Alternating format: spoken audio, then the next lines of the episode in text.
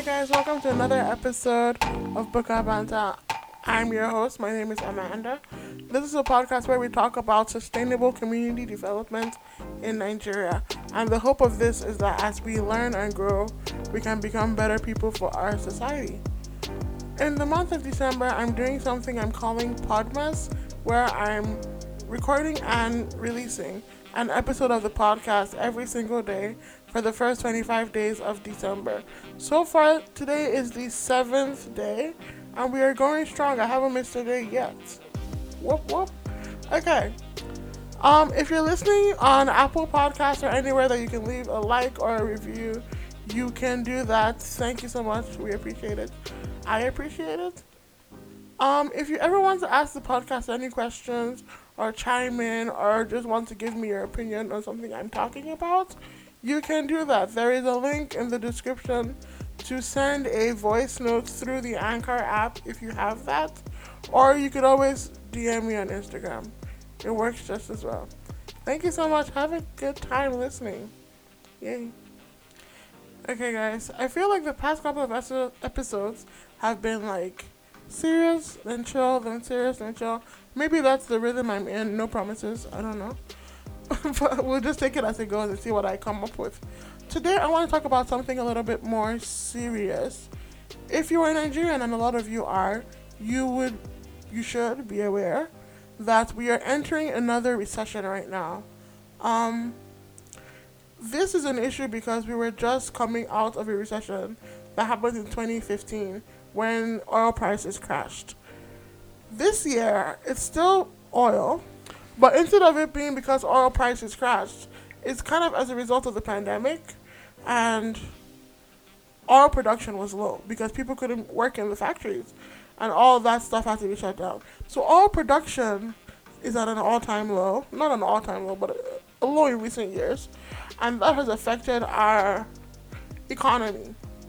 Um, right now, the naira to dollar rate is about 500 naira to one dollar, which is still mind blowing because I remember when it was 150 naira to a dollar, and I thought that was excessive.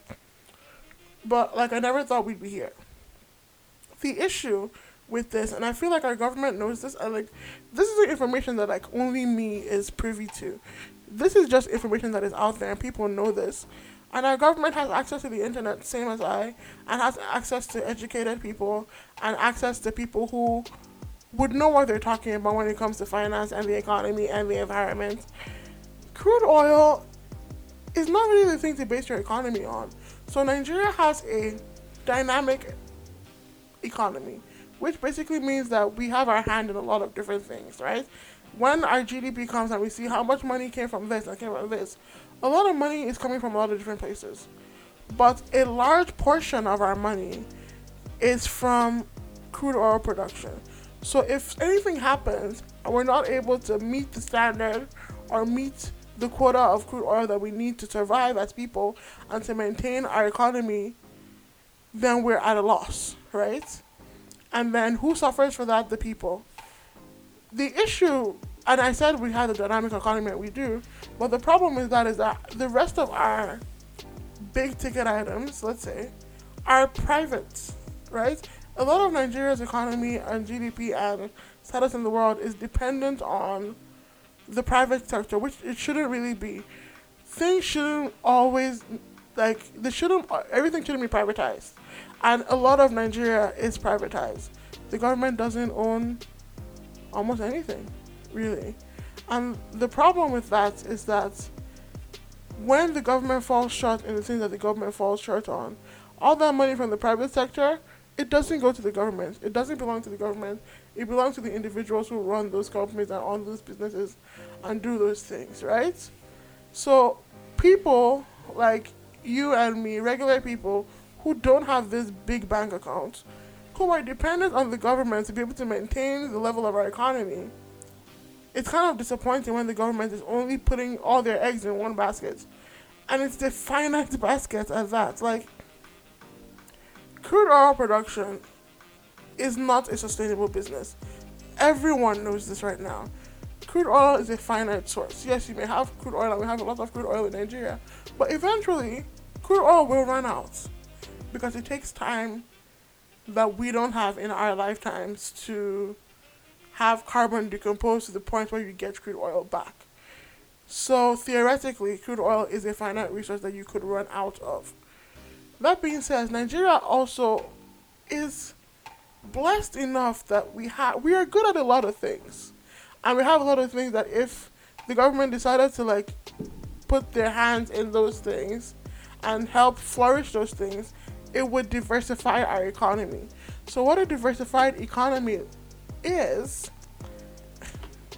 on basic level, it means that it's the process of like shifting an economy away from a single income source. So right now in Nigeria, we have a single major income source, which is crude oil. And the problem is that we are dependent. We are all dependent on crude oil production. If it goes up, we're like we're good. If the prices are low, like it's just it's all basic economic supply and demand, right? If there's still a demand for crude oil and we're not able to meet up with that demand, we lose out. When everything is going good, there's demand and we have the supply, then everything is good if there's demand and no supply, like what happened in 2015, it crashes again for us. And the only people who get hurt are not the politicians, not the people who are richer and have all these things, but it's the regular people. The middle class, the lower class, the working class people in Nigeria. And that is problematic because we have the kind of landscape, number one, the kind of raw materials and resources that should have almost a perfect closed system economy what the government needs to do, and this is a simple process in theory, and if you have people who are thinking about the environment or thinking about our economy in a way that should be sustainable, would do. And it's it's it's not a one step. It's not like you do one thing and then you're done. It's a process, but it's an easy process. It's not that complicated. We need to start investing in things that are renewable whether that means investing in renewable energy or investing in agriculture or investing in the labor market, which is the people. Right now, the Nigerian economy does neither of the three that I suggested. We don't invest in renewable energy, we don't invest in our labor markets back, and we don't strengthen our agricultural systems. Nigeria is too diverse of a place for us to still be dependent on the same resource for, for everything. And even within the crude oil production, a lot of our crude oil production still gets split with other people. Like, for example, why is Shell still there? Why are they still there? It doesn't make sense. Like, all these foreign. Like, Nigeria has an opportunity to monopolize the market on crude oil in Nigeria. Realistically speaking, um, NNPC should be the only one. Like, ideally speaking, they should be the only one with rights to drill oil in Nigeria they should be the sole determiner of the price of oil in Nigeria and leveraging that price of oil with whatever countries are, we're exporting to. Similarly, investing in agriculture is almost a perfect system because we will always have plants and we will always have animals. Whether it is not importing things that we're already importing, because we import a lot of food, which is ridiculous because a lot of the food we eat in Nigeria is grown in Nigeria. So why are we exporting the raw materials and importing the finished product? That doesn't make sense. Expand our agricultural industry to include factories, proper farming systems. Industrial farming is a problem, and I would say don't support that, but support the local farmers, strengthen their capacity to be able to hire more people, expand their land, to be able to have organic, sustainable, subsistence style farming, but on a large scale. Which is, in theory, how it would work. Um, agriculture is almost like a best bet. When you invest in agriculture, you invest in people directly in the labor market. You are investing in your education because now more people can afford to go to school, and you're strengthening your labor markets because now agriculture becomes a viable, marketable, competitive career path for a lot of people, which it really isn't doing right now. Plus, Nigerians Nigerians are always creating more innovations in agriculture. They're just not getting recognition from Nigeria. Nigeria is almost like Nigerian farmers are doing a lot in the international landscape in terms of like innovating the way food is being grown on a global scale. We also have so much like wildlife. We have a diverse enough wildlife in Nigeria that we will be able to manage consumption, manage production, and possibly even exports to other countries. But we don't even need to. Besides exporting to other countries, we should be able to provide food for Nigerians in Nigeria, and we don't do that right now. Majority, I know it's kind of. I don't like to talk about Nigeria in terms of the poverty line because I think the poverty line system is inherently racist and um, problematic because it doesn't take into consideration the buying power of the other country's currency. I don't think it's realistic to have a global system of poverty and wealth based on one single country's currency. That you can't really, a dollar does nothing, really. Realistically speaking, you can't even use a dollar at a vending machine. It's almost useless. So when you save 500 naira to a dollar, on the international landscape, it's it's bad, and for like economy, it's bad. But 500 naira can go a, a lot longer way than a dollar. So our potential is there, and I know that we're battling systems that, and we're using systems that we're not used, that we're not put in place for us to succeed. So we have to find a way to decolonize ourselves because using Western philosophy and Western um, practices as a mandate for our own selves will not decolonize us and will keep us at the mercy of their systems every single day. And that's what we're trying to not do. So, yeah. I hope you understood what I'm trying to say, basically.